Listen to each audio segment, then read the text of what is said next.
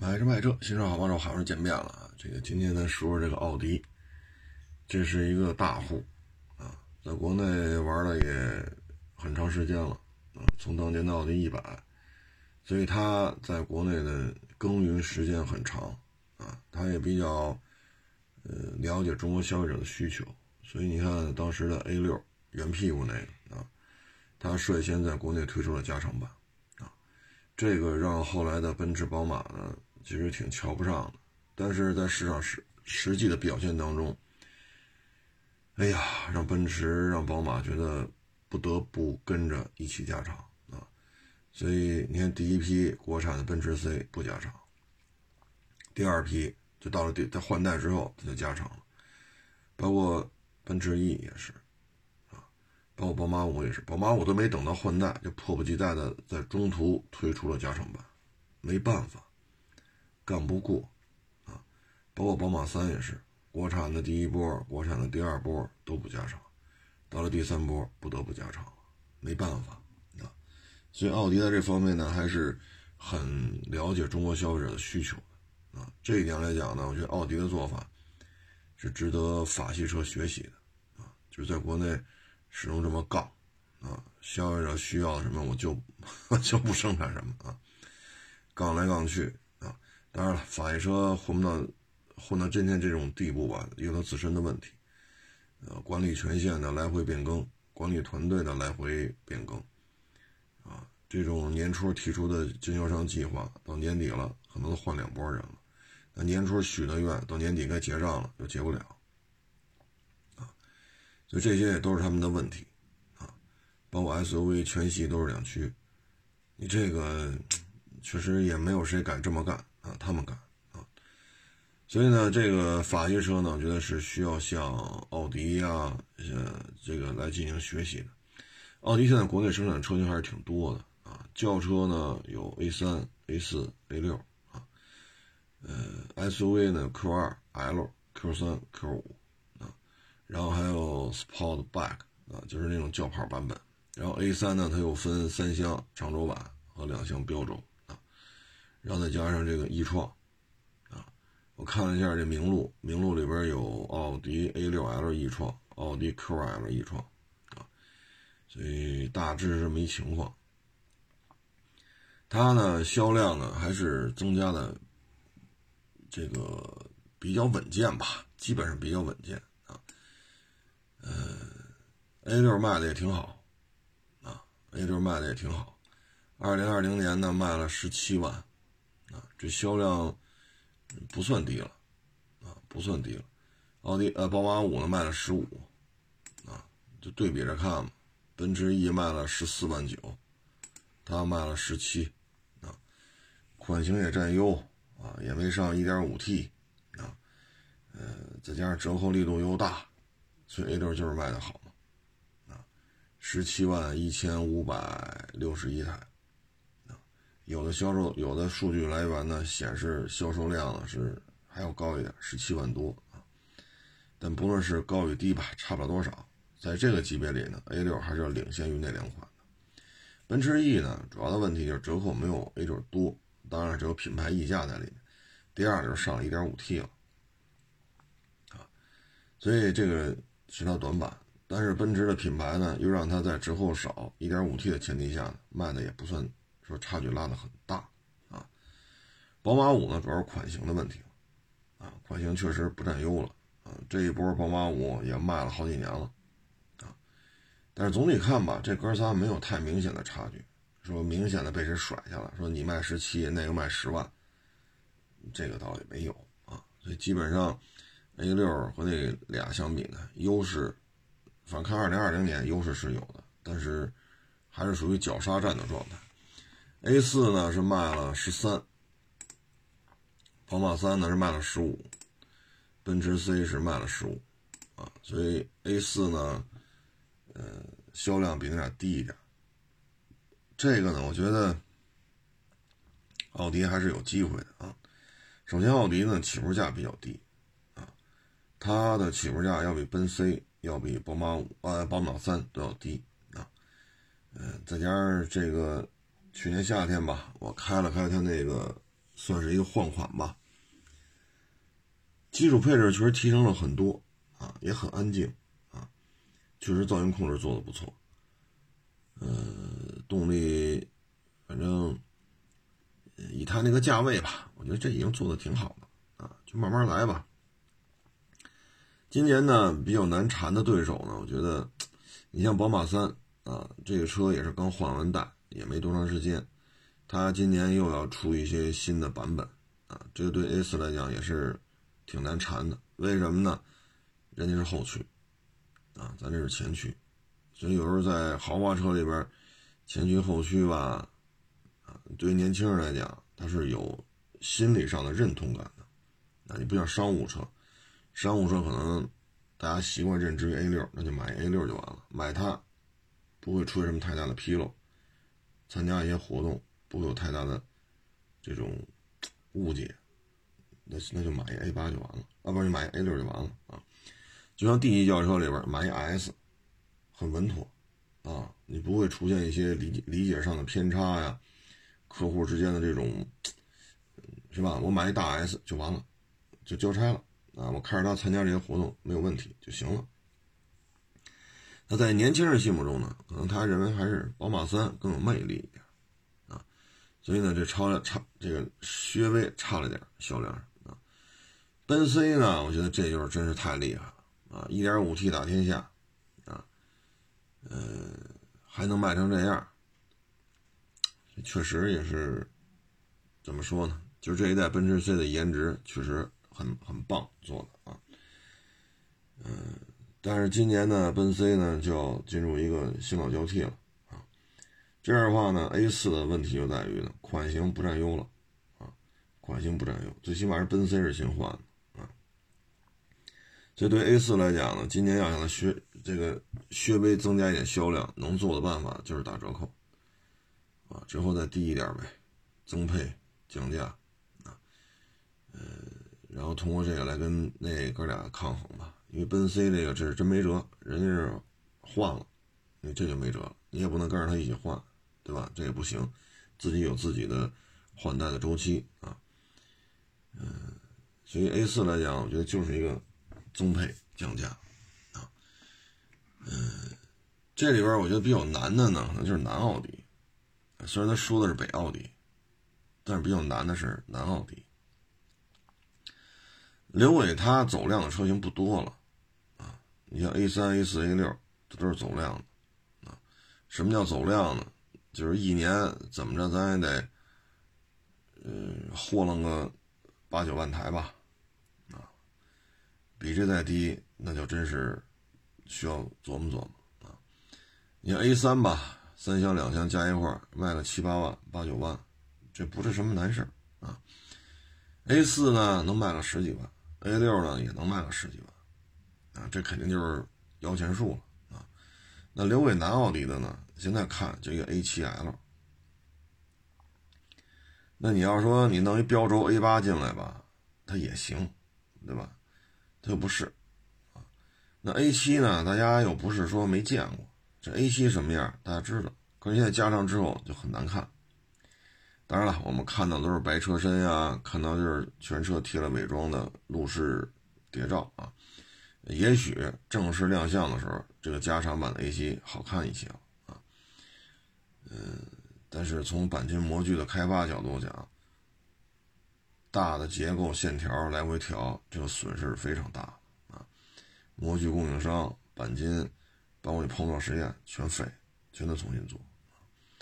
所以我觉得 A7L 这个颜值吧，这个可能也许大约母会通过颜色呀、车灯的搭配啊，可能会让人觉得还行吧。啊，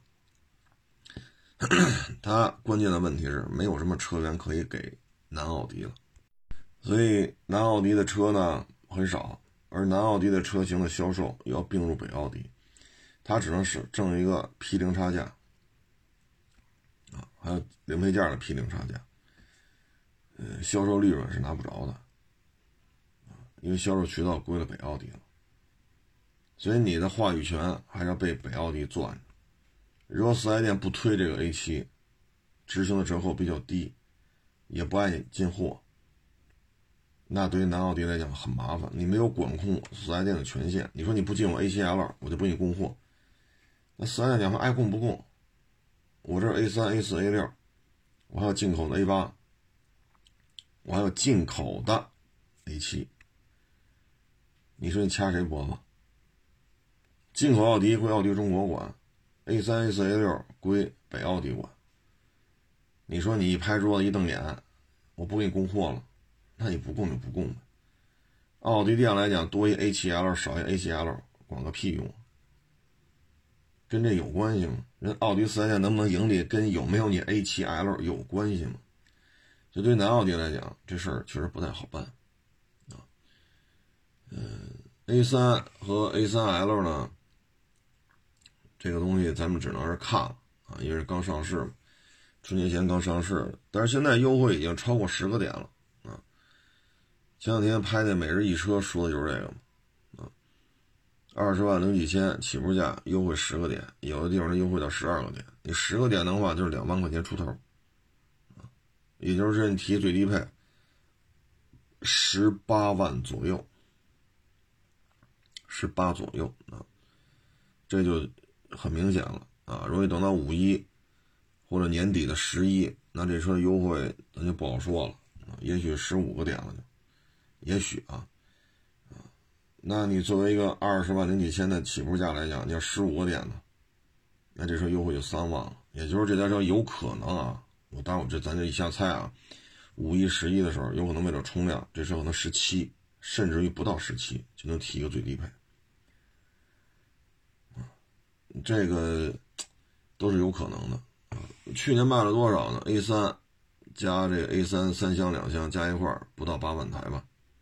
啊不到八万台，嗯，宝马呢是卖了三万九，就是那一系三厢，奔驰 A 呢是卖了六万八，啊，但是奔驰 A 只有一个三厢，就是国产的只有一个三厢，所以人一人卖六万八也不错。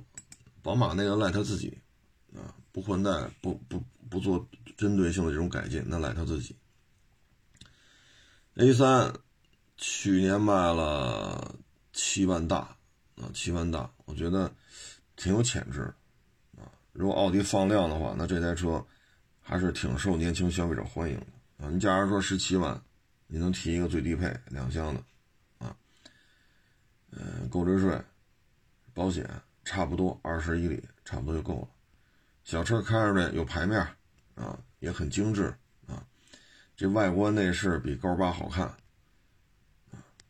然后费用也不高，你毕竟就是个 1.4T 嘛，啊，车船税啊、保养都不会太高，啊，对于年轻消年轻消费者来讲，这花费也不高，啊，当然这十七万提裸车只是我假设啊，五一和十一能不能做到，我也不清楚，只是假设啊，那这还是挺有颜值的，俩车一比，肯定比高八好看，啊，高八确实做的小鼻子小眼的，不太好看啊。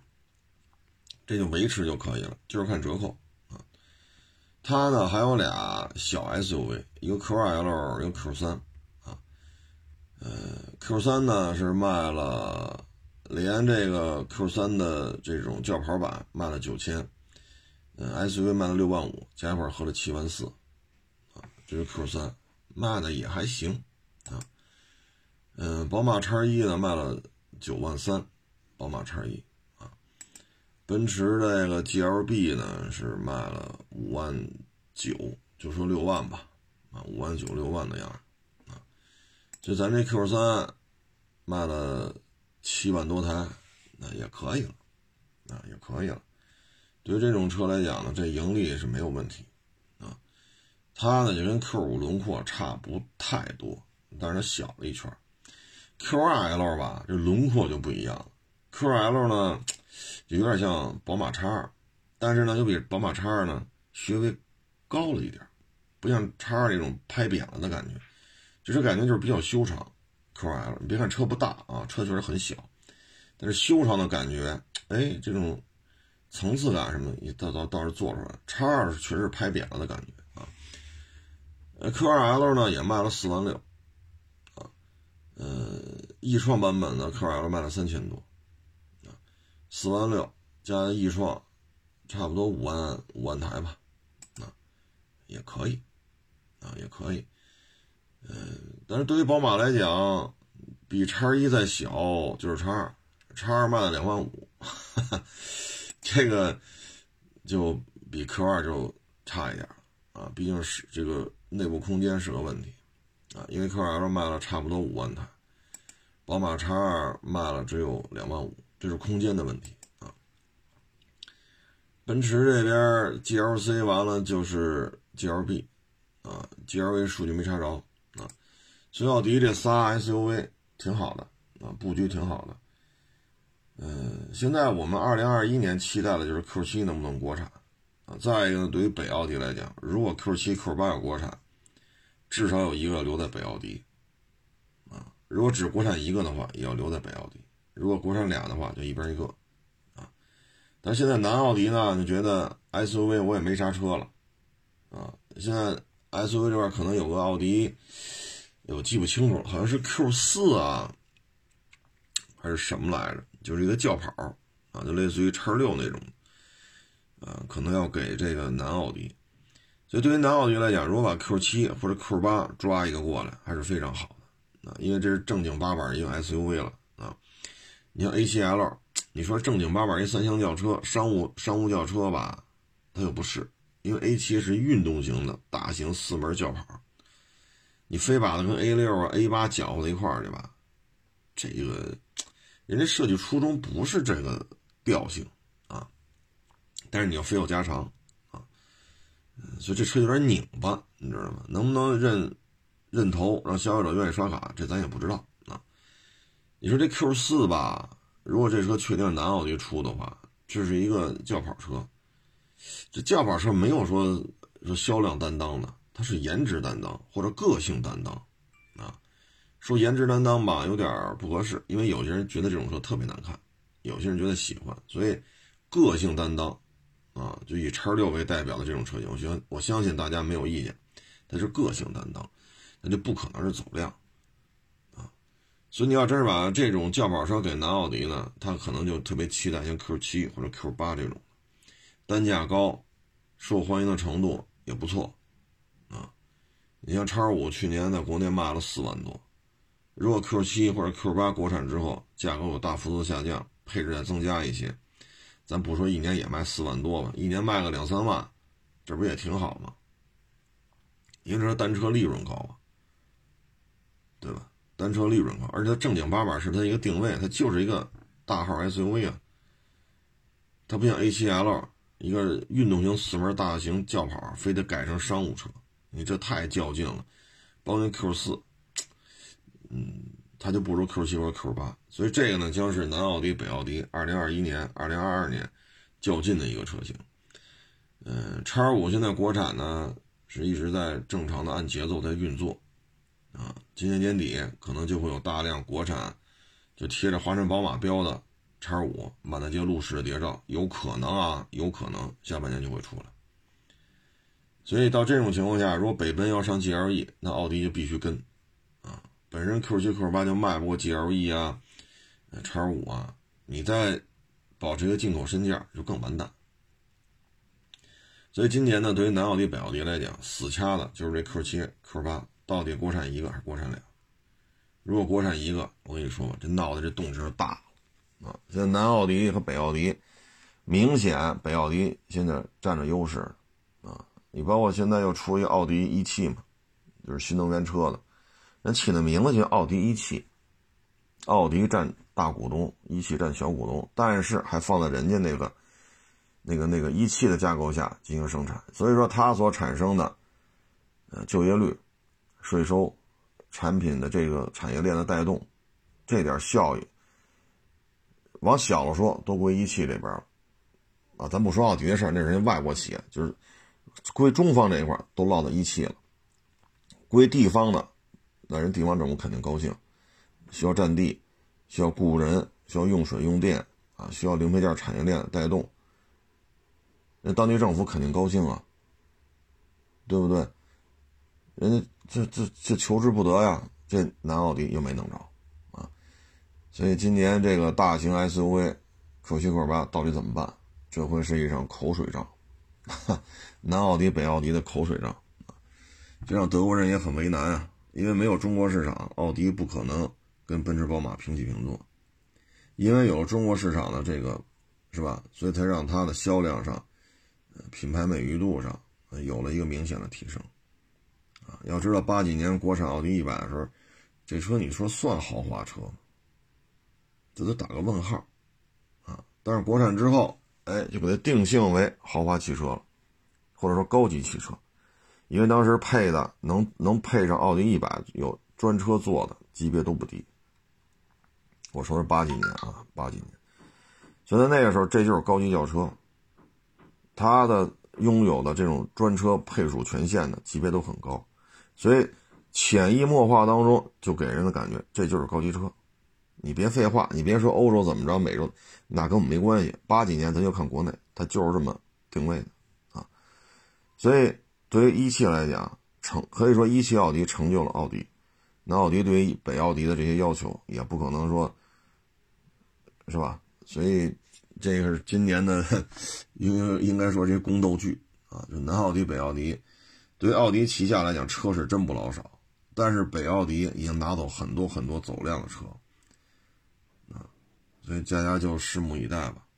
嗯，我觉得现在这车吧，嗯，对于奥迪来讲呢，嗯，就是两条线，一个轿车，一个 SUV 啊。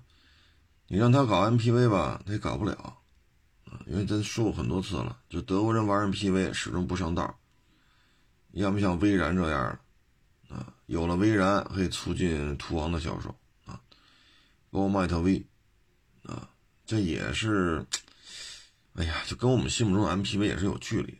你看奔驰大 R，就那车从性价比来讲很好，原装进口，那么大个啊，3.0T 四驱，好家伙，这这卖五十多万，还要什么自行车？北奔那 2.0T 的奔驰 E 还得多少钱？这他妈是三点零 T 啊，这有四驱啊，原装进口，这么大，这性价比真是非常的高。但这车吧，跟我们心目中的 MPV 它还是有距离的，嗯，所以你发现没有，就是，就这三大家啊，这个奔驰、宝马、奥迪啊，奥迪也包括大众啊，就是包括 Porsche 啊，就他们倒腾 MPV 始终是不得烟儿啊。玩不转，啊，你包括 V 二六零，啊，这个玩意儿也是跟心目中的 MPV 也是有点距离的，啊，就这些车型吧，啊，什么迈特威啊、凯路威啊、威然呀、R 啊、宝马二系旅行啊，嗯，就这些车型吧，总给你感觉就是老是觉得哪儿不对劲啊。所以奥迪呢出 MPV，现在看难度还是蛮大，所以这事儿估计就是没有啊。嗯，轿车这一块呢也没有什么新产品了，所以对奥迪来讲呢就保持现状。它现在要做呢就是加大 e 创系列的投放啊易创系列的投放。嗯，再一个呢就是保持住销量啊，不要被落下啊。Q2L 和 Q3。啊，你别看这俩小车卖的都不是很多，但是呢，Q 三啊，这个加上 Q 三这个溜背啊，卖了七万多；Q 二加上 Q 二 e 创卖了五万多，啊，这俩加一块十好几万呢，这加起来十二万吧，差不多十二万，啊，这个产品是非常重要的。它重要在哪儿呢？就是你买了我的 Q 二，将来你觉得小了，那你可以看 Q 三；如果觉得 Q 三也没大多少，你可以看 Q 五。将来如果在国产 Q 七、Q 八的话，你可以再选是 Q 五、Q 八、Q 七。它是一个敲门砖，哎，它会让消费者认同这个品牌，将来换车还会考虑我这个品牌，这是个敲门砖车型啊。而且成本也不高，大家也知道，很多大众车型跟很多奥迪车型其实有高度的血缘关系。尤其我们检查车的时候，那里边零配件，这说不定打的，这说不好打的谁的标啊？觉得成本并不高啊。特别是当北大众开始大规模推出 SUV 的时候，这个零配件供应的成本会进一步被摊销的。所以 Q2L 你看价格不高，其实利润并不低啊。呃，包括 Q3 啊，所以它这个 地接的还是非常好，包括 A3 系列。你说买 A3L 是吧？加长了五十啊，加长了五十之后，你觉得开几年还是小啊？可能年轻人是吧？娶了媳妇儿，生了孩子，那你可以买 A4，A4 还觉得可以买 A6 啊，A6 还你可以买 A7L 或者买 A8 呀，啊，或者说你可以看我的 SUV 啊，所以它这产品布局还是挺好的，就是引导你一步一步，或者说伴随着消费者年龄的增长，它会提供不同年龄段的产品。啊那做的还是挺好的啊，A B B 在这方面战略布局还是比较清晰的啊。这种清晰呢，我觉得它就值得谁去学呢？啊，你比如说长安福特，一三年到一五年，长安福特四 S 店那是薪水最高的时候啊，就那么多车，就那一三、一四、一五全给推出来，然后常年不换代，他就需要就是什么，你这个车系换代要错开。你不要一下子什么福克斯、蒙迪欧、福睿斯，是吧？一博一一虎，一博一虎，锐界、探险者，呃，还什么来着？啊，嘁哩喀喳推出这么多，啊，还有那撼路者啊，两三年的功夫推出这么多车，然后呢就不换代了，啊，这个就自己把自己搁里边了啊。你看到现在一三年到现在，你换代换了啥？福克斯换了一个，锐际算是出了一个，探险者换了，其他的啊，所以这个要么就一窝蜂的换代，要么就都不换，就这么耗着。像福特这个就应该向奥迪来学习，就是产品的更新换代，每年都有新车型啊，每年都有新车型，前年是 A 六。啊在我之前是 Q 五 L，啊，然后你看这个 Q2，啊，包括去年 A4 做了一次调整，然后今年推的是 A3，啊，就你看这战略产品的更更替啊，人家每年都有新东西，包括丰田也是，这都是值得福特来学习的，啊，你像往前倒，人家 CHR 一泽，然后是 RAV4，啊，然后是威兰达。然后是雷凌卡罗拉混蛋，然后今年呢，他又要出汉兰达和雷凌卡罗拉的加长，所以人家每年都有新鲜的东西，吸引消费者来。其实产品都差不多，数量的差距并不大，但是人家呢，老有新鲜的东西摆在这儿，愿意让消费者愿意去看。哎，这车什么样？看一眼去。你只要来了，我店里就热了；只要店里来的人多，我就有成交。这不是水涨船高的事吗？啊，所以你看，丰田也好，大众也好，奥迪也好，包括奔驰、宝马也好，啊，包括大众，他们产品投放都是有规、有规模、有就是有有规模、有运作的。车投放确实很多，但是按照计划来。福特这方面就做的真是一塌糊涂，啊，呃，大家可以去琢磨琢磨。你看这些主机厂投放都是有规划的，啊，都是按照步骤来的。你像丰田来讲，汉兰达这个退休返聘了，塞纳今年又没戏了，但是产品热度一点不减呢，产品热度一点不差，去年是威兰达的爬坡年，啊，这个进行产量的这是往上提，啊，然后去年是亚洲龙的二点零，啊，然后亚洲龙呢做一些促销什么的。然后包括卡罗拉雷凌的换代，今年是卡罗拉雷凌的加长，然后今年是汉兰达全新，还有很多车型，啊，包括海利亚什么，明年就是塞纳，啊，大前年呢就是 RAV4，呃，一对一九年是 RAV4，再往前呢就 CHR 一泽、亚洲龙、凯美瑞等等等等，所以人家这个这种一线品牌确实做的是很很稳健的，啊，丰田呀。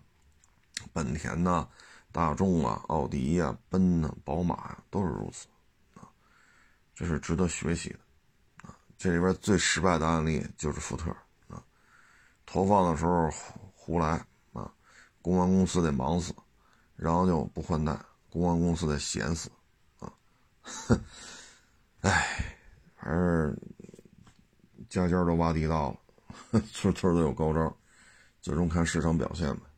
嗯，至于说奥迪维修贵啊、烧机油啊，嗯，这些问题啊，我们只能说啊，大面上说啊，只能说越做越好啊。现在这奥迪车呢，尤其是最近这几年吧，烧机油的概率呢比之前要低。但你要说完全杜绝吧，这现在也谁也不敢许这个愿啊。反正呢，就是您愿意选择这种豪门品牌。尤其是德系的，它维修成本它就不可能低，啊，不可能低，你要找一个维修成本低的，那你就，你比如 A 三，啊，那你就看看伊兰特呗。韩系车换零件就是便宜，尤其那一点五自吸的，啊，九万九千八，一点五自吸自动挡最低配。第一保养不要钱，第二换件就是便宜。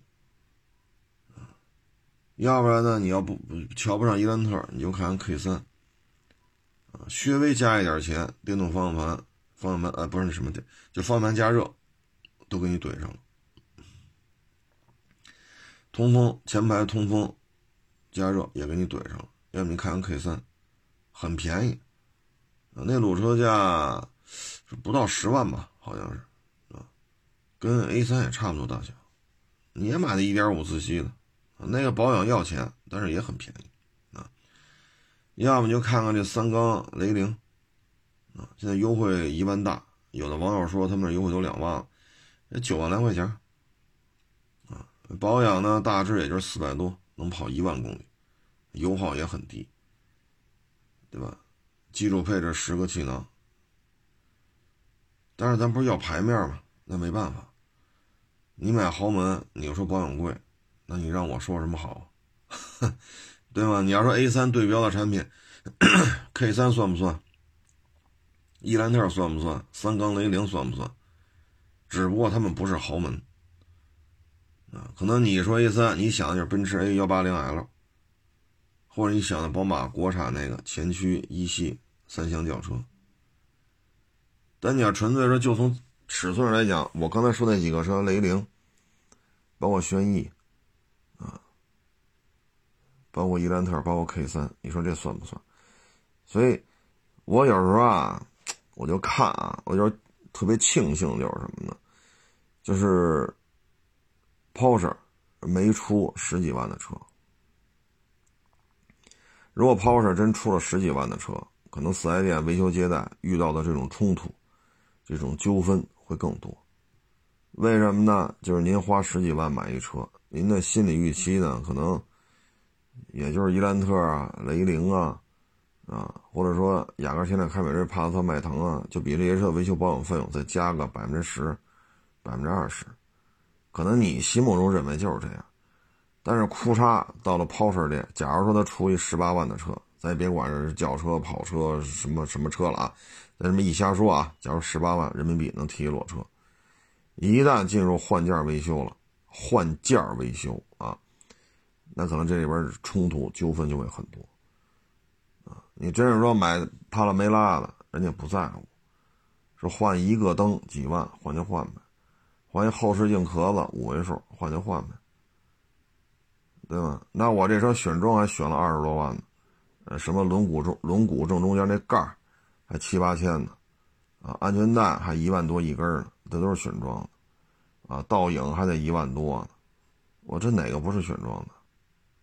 我这保时捷车标发动机盖正中间那那标，我要选一个还得万八千的，人家不在乎，因为帕拉梅拉、Porsche、Porsche 旗下的一个 SUV，一个是轿跑啊，帕拉梅拉也好，卡宴也好，这都是 Porsche 旗下的比较有名的车型，包括911，包括718，包括马看，买这些人买这些车的人，他，但是你真出于十八万的车，你看着吧。一旦到了需要自费，因为不是所有东西都能做保险的，不是的，啊，也不是所有东西都能走质保索赔的，也不是的。谁敢保这个？说你这车啊，三年质保期所有的损坏全都走质保，万一有不走的呢？你出钱呢？我出钱，你出钱呢？对吗？所以也挺好的。呃，因为抛事儿吧，其实它有它的难度啊。但是像 A 三也好，A 幺八零也好，宝马一系三厢前驱也好，这三款车还好啊。还不算那么的贵，啊，呃，这也算是厂家另外一个角度的一个运筹帷幄吧，就让你们知道知道，嗯们，啊，这个收费就是高，这是最便宜的车，收费就这么高。现在你要看看什么 Q5L、A 六啊、GLC 啊，是吧？大叉三呢，你就不会觉着贵了，因为你觉得没贵多少，所以这个一定要有思想准备。这种现象啊，这二年少多了，啊，就之前，啊，一四一五啊，啊，一五一六啊，啊，就那会儿，奔驰、宝马、奥迪出了很多入门级的车型，这边尤其是一四一五，啊，一四一五一五一六嘛，啊，当时维修接待的这种投诉率就特特别高，啊，没办法。但是现在还好吧？一呢，德系豪门也是往下降了降这个零配件的价格，毕竟零整比太高了。再呢，消费者也就是认头了啊。为什么你保养比高八贵？那是高八，这是 A 三，没招了。哎，所以买这车呢，你得有一心理预期啊。嗯，我呢，本职啊是做二手车的啊。开了有二手车一车行啊，每天呢有大量的咨询啊，这种咨询吧，我大家举个例子啊，像今儿还一个网友呢，啊，给我发一张照片，就一张啊，然后我一看呢，是一个二手车网站上是一个力威，啊，问我这车值多少钱啊，然后。我一看这车吧，人家呢是一个二手车平台嘛，人有这车照片，一共十好几张，是一个一点六自动，人家写着多少钱呢？然后呢，他就问这车多少钱买合适？我说您呐和卖家验车聊价。他说我就下午去看，我现在没看车，我就想知道车多少钱买。我说那您验车判断吧。然后接下来问呢？就你就说这车况是正常的，多少钱？你说这怎怎么聊？我这答复就是什么呢？这行的规矩啊，是谁验的车谁负责。啊，您这验车况正常结论是怎么出来的？如果有人跟你说了车况正常，你得找他负责。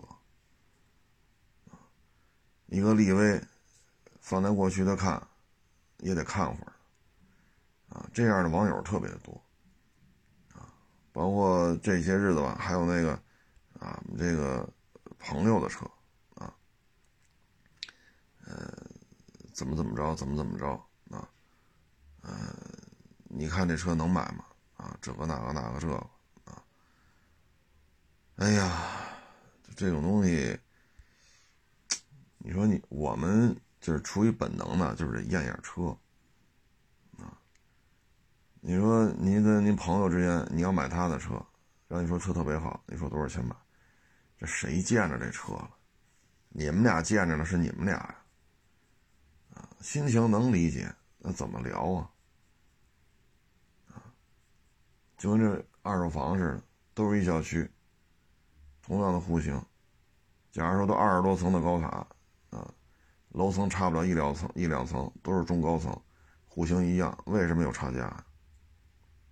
那你得去看去，价高较低都是有原因的呀。你不看，你光它为什么它就贵？为什么？这你给我一张户型图，我怎么看？户型图一模一样，为什么这高？为什么这低？一栋楼里边的，啊，你得去看去，实际去到房子里看，这房子为什么便宜？为什么贵？第一看看房子，第二跟这卖房的房东聊聊，都是有原因的。但是现在这种就特别特别多，啊，现在就已经进入，就是不说现在了，就是这这中国的二手车啊，就一直就是有这么一种趋趋势啊，或者一种现象，啊，有的还不错，我给你发个三两张照片，有的就是一句话，我要买零七年的凯美瑞，多少钱？啊，你就没法聊这个都。所以这个大家呢还是要遵循这个事物的客观规律，验车聊价。你不愿意遵循的话，就会出事儿了。啊，现在很多人买车只看价。啊，包括昨天来一网友，啊，昨天来这网友呢就说这汉兰达多少钱？他说这汉兰达太贵了。啊，他就给他们家里打电话，他们他不是老家嘛，离北京得上千公里。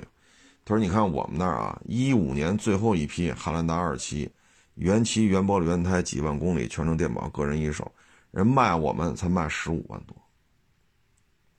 各位啊，一五年的最后一批汉兰达二期，七座天窗，原漆原玻璃原胎，全程电保，几万公里，个人一手，号称全什么原版原漆啊，全全版啊，一颗螺丝没动，这样他们当时他们当地的这种。”话术啊，人卖我们才卖十五万多，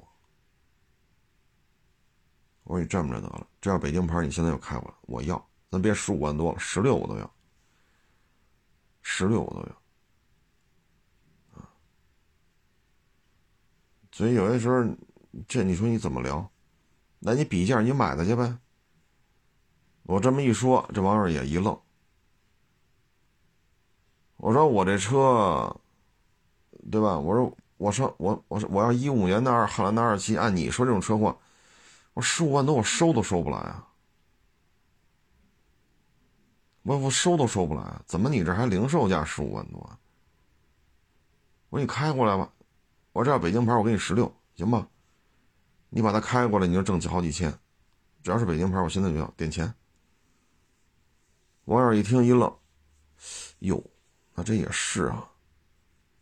我说你想想，这这就是什么呢？这就是，就有这么一俩网友，满世界比价，谁便宜找谁去，然后还得就找那原版原漆一颗丝没动，啊，全程电网，个人一手，什么小姐姐一手车，还得是全网最便宜的，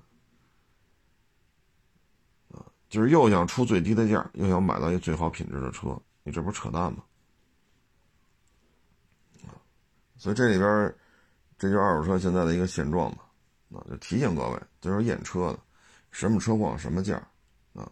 你不可能说十五万公里的跟五万公里的一个价那这五万公里的肯定有其他的事儿啊。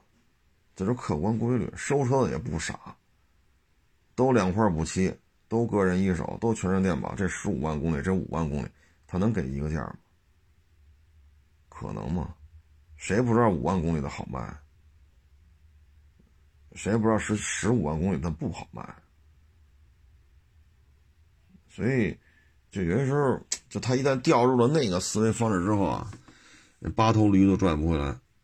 那这这这每天这种事儿太多了，哎，所以还是提醒各位，是验车啊，不是说验价啊。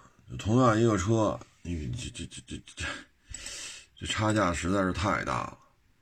啊嗯，这东西，哎，嗯，反正各位呢，二手车车况是最重要。今天呢，还看到一消息，说北京仁和，北京人和这个是转让还是退出啊？然后北京人和这支球队呢，还是不欠薪的情况下。没有欠薪的情况下，还是要把它，就是不做了，啊，让名字也改了。你说不能带企业名，那么不带，然后不弄不就完了吗？啊，嗯，就这种，说什么好呢？就现在这种汽车，呃，不是汽车，就这个中超啊，包括这个整个这个联赛梯队啊。基本上就已经乱了套了啊！管理严重脱节啊！抓的都是顶层的表现，啊，顶层的表现，顶层的表现抓来抓去，其实足球呢是一个十五年到二十年的一个长期的投入。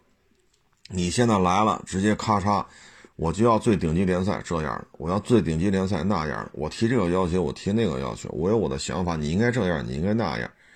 青训队谁来管呀？当这个球队散了的时候，你比如说这中超的顶级联赛，特别是有很多年头了，比如说像上海申花啊、山东鲁能啊、北京国安呐，啊，这都是有很多年头了，他们的青训体系。后边都跟着呢，包括恒大后边也有非常复杂的一个青训体系。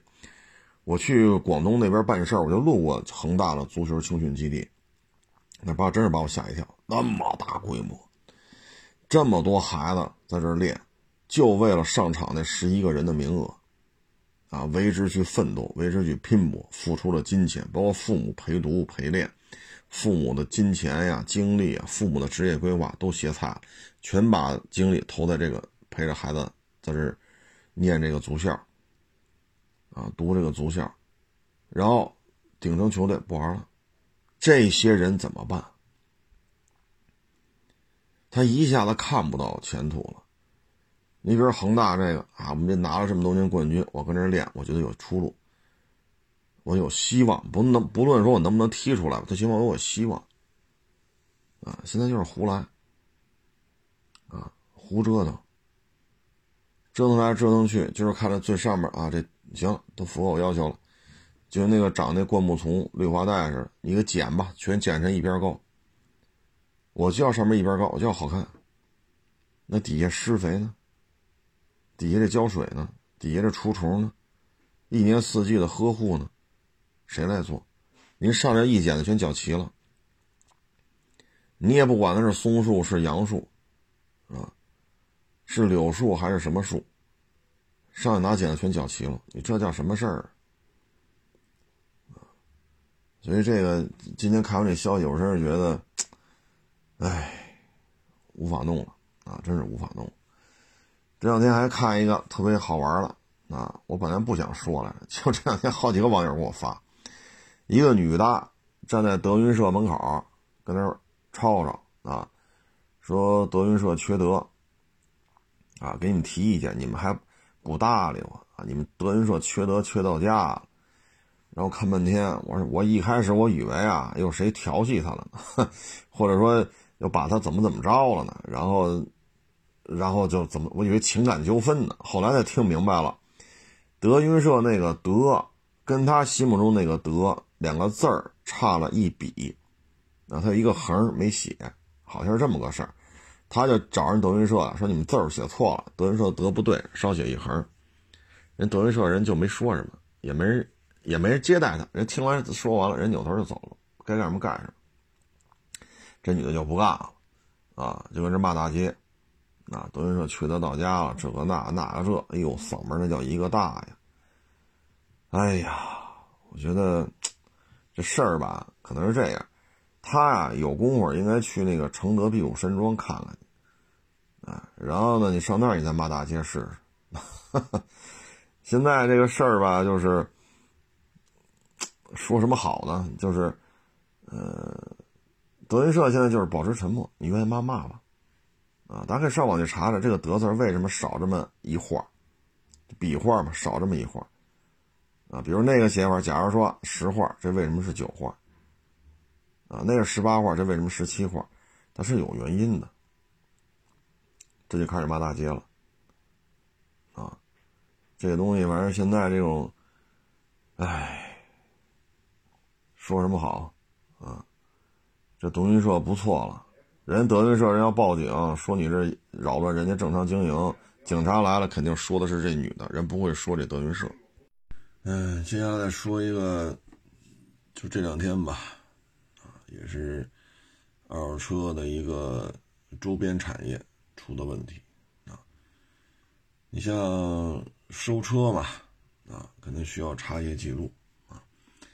但是这个记录吧，这个供应方其实也是非常非常的，哎呀，这说什么好呢？其实这个事情吧，呃，作为我们二手车经销商来讲，我们肯定需要查这些记录。可是这些记录呢，嗯，这不是一般人能查到的啊。嗯，在一五年吧，大概中国那会儿开始有提供这种记录的公司付费啊，你付费他去查啊，嗯，当时我就不说这些公司的名字了啊，当时第一家是谁谁谁，这个第一家呢，他的创始人吧。跟我也算是间接认识，啊，后来我们也有了其他方面的一些接触合作啊，包括跟他们也有直接的一些合作，然后在这个合作过程当中吧，大概是四年前吧，四年前，他们呢就突然发现呢业务大幅度下滑，啊，业务都跑到另外一家公司去了。啊这家公司业务就就增加的非常的快，然后呢，到什么程度呢？说今儿啊，比如说明儿有一大的一个汽车集团啊，咱去他那儿签合同就定了啊，以后这个记录都是我们来提供，给他打一折啊，可能这一下几十万，结果呢，他就发现了，第二天到那儿的时候，另外一家就以他们的报价又低了一点，跟人签了。然后呢，你再去张三那儿谈的时候呢，说开完会了啊，说明天再去张三那儿签约去，都谈好了。哎，等你到的时候，你发现又被这家公司又比你的报价低了一点点，又跟人签了。最后呢，就展开了内查，内查发现了，就是这些数据的公司运营这些记录的调阅，它是可以查出来的。最后就发现了是某一个员工查的。那就找着员工谈呗。你这个行为为什么跟公司这弱？只要你查完了，第二天公司的决策就全部失利，全都败北。只要你查完这记录，第二天公司去做的招标全都失败。这就不是个案了，一次、两次、三次、四次，你老这样，这这是不正常了。最后就说了，是我从，我说他。啊，把我们弄过来的，我出了多少，给我多少钱每个月。后来呢，因为跟他们，就跟这个一五年成立这家吧，关系还挺好的，啊，上上下下的都一块聊聊天合作啊，这个那啊。后来就说这事儿，啊，最后呢就是取证嘛，啊，调查这资金往来，让他立案了。后来这调查出来之后，到了法院这层面，很多证据都是要采集的啊，呈堂证供。这里边我觉得就特有意思，啊，这最后这事儿他也牵扯到我了，因为那一家呢就是老抢在他前一步把所有合同全签完，你要签什么我全给你抢走，全都比你低一点，全都比你早一步。那家公司的呢，他们的。公关呢也找过我，啊，说是做什么什么合作，这个那那个这个，啊，然后呢这边也找我，也有什么什么合作，这个那那个这个，啊，结果呢就我这因为合作嘛，对吧？咱是跟这个合作，跟那个合作无所谓，你提出要求我能接受，我提出要求你能接受，就合作就完了。结果呢突然一下全给停了。后来我才知道，就连我跟这个一五年就成立公司的合作的计划都被盗走了，都让那边知道。啊，这就是当时你看这个互联网思维下的人干事儿干到什么程度，然后就上法院了，诉讼了，啊，诉讼的就要求赔偿八位数，啊，要求赔偿八位数。嗯，这边呢就大量的。丢单，大量的丢单，很多单子全是抢跑，而且老是这样。你比如销售业务跟进，谈了半个月，谈了一个月，谈了两个月，说明儿签约，库嚓，单子让人抢。一单、两单、三单、四单，老这样，你觉得是不是就不对劲了？啊，唉，所以后来到了一九年、二零年吧。这家呢，不是把人家那个干趴下了吗？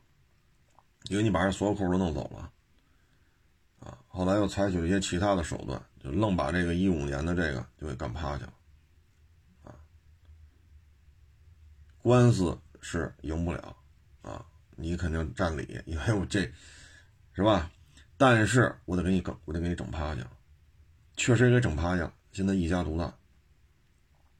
一九年和二零年的时候呢，这家公司的他有很多公关部门又来找我，这那我说合作不了，慎得我啊，慎得我啊，我我宁肯自生自灭，咱也别合作，跟别人家行，跟你这我可不敢了啊，得躲着点这个啊，因为这个这种玩法，这个。以我的个人能力来讲，我就 hold 不住了，啊，我就 hold 不住了。你可以都安安插人去他那儿，然后把他的所有商商业机密都调过来。我跟你合作，你会不会也这么调查我呀？合作不了，啊，这这东西缺钱吗？缺，缺流量吗？缺。我我我我我缺钱缺流量啊。我没钱没权没势，但是我惹不起你啊！哎，就这家啊，说白了，你看线下检测团队、驻场检查团队，十个月、十一个月，基本就换一波啊，每年都是这样，留不住人啊！你一说六个月转正，转正之后干不了多少年你就全辞了，再来一波干不了又全辞了。有些是帮派斗争，全给停掉了，因为上面人换了，底下就得换。有些呢是因为待遇实在是太低了，给他考核任务实在是太重，就换了。啊，这里边呢，嗨，这就这细的细则就没法说了啊。包括呢，再早了，六七年前了啊，我跟这个就不是那家一五年创始的了，我跟这家公司啊，我是跟他们有一些其他的经济上的往来，最后就把我给搁里边了。啊，我说那这没招了，对吧？钱，你得要么把钱退我呀，钱又不退，就为这事儿僵持了好长时间。啊，因为他就这个大平台啊，他卷别人的不是卷了我一家，啊，卷我这还不算多，我就是五位数的钱，不归我们，别的商户卷的更多，最后弄到什么程度了？弄到最后，嗨。这些手段我就不能在这说了，这说可能这节目就没了。但是最后，其他的商户就采取了一些强硬措施，你不能这样啊！钱钱不给我们，然后其他的说好了该给我们的服务都没有了，钱也没了，然后你又来一句没钱爱咋咋地，你这叫什么态度？当时那个经济纠纷是五六年前的事了吧，也牵扯到我了嘛。最后足足折腾了得有半年吧，才把这事儿弄完。然后这期间你就发现，他线下跟你对接的人不停的换，不停的换，不停的换，那应该是一六一七年的事儿啊。所以这个就给我们感觉，这个二手车这个电商平台啊，这个内部管理啊，财务混乱，人员管理混乱，这是中下层的问题。而顶层设计的时候呢，是没有尺、没有底线的，没有尺度的，整个就是胡来。所以你看他这些平台啊，什么光鲜亮丽啊，是这个这这这多少亿身价，多少员工啊，什么怎么怎么怎么着？你这几年你又看他这种所作所为，你觉得真的是？你说车您说明白了吗？车也没说明白。你人员稳定吗？有有二手车是要需要经验传承的，也谈不上。人员流动性之高，都令人发指啊！然后你你说搞跟竞争对手。啊，其实今儿我还跟几个当年知道这事儿的几个小兄弟，我们还说这个。我说你看看，当年要不把人干趴下呢，大家一起干，真出了这种这种问题了，起码还都有诉求，对吧？你对这事不满，我对这事不满，大家是找找人呀，找律师啊，是侧面沟通一下啊，还是怎么怎么着啊？哎，最最起码还有一点，就大家一起去去想想辙。你把对手都弄死了。最后就剩你一人了，那就办也就办你一人呗，啊，你最起码有法不责众嘛，这没有了，就你一人，别人都给干趴下了，啊，你像那家一五年创一五年那家可以说这个行业的先行者，就给干趴下了，啊，八位数的诉讼，最后庭外和解了，就赔钱呗，说白了就是。赔礼道歉，啊啊，当时他们的这个老板啊，创始人团队跟我说这事儿的时候，我说这不是好莱坞大片才有这情节的吗？他说这就这样。都上了法院了嘛？那这事儿肯定不是逗闷子了，啊，法院都 都受理了，都立案了，这就不是说咱跑这吹牛逼来了，这事儿就肯定是确实存在的。我再联想到结合到我，我说这个咱别合作了，以我这智商，我玩不过人家，回头再把自己弄得一个倾家荡产，我我我可弄不了，啊，我可弄不了这个。咱要风头没风头，要钱没钱，我算干嘛的呀？包括他们后来一九年、二零年找我，哎呀，这个自媒体宣传这那那这这那，我说算了。你是这波公关团队的，我之前那波我也不知道是开了还是怎么着的，反正现在也不在这干。你们一六年、一七年那会儿谈的，你们当时我到后来我就是明白了，这次盗取对方这种经营方案、经营内幕的。连我跟这边合作，跟那边合作，他们全都知道，啊，所以我说这这就不能弄了，这个，啊，这这这可合作不了了，啊，所以这次查，我觉得，哎，说什么好呢？就我个人而言，做买卖肯定需要查这个，啊，需要这些记录，但是这是表象，你往前倒五年，往前倒六年，事物发展到今儿。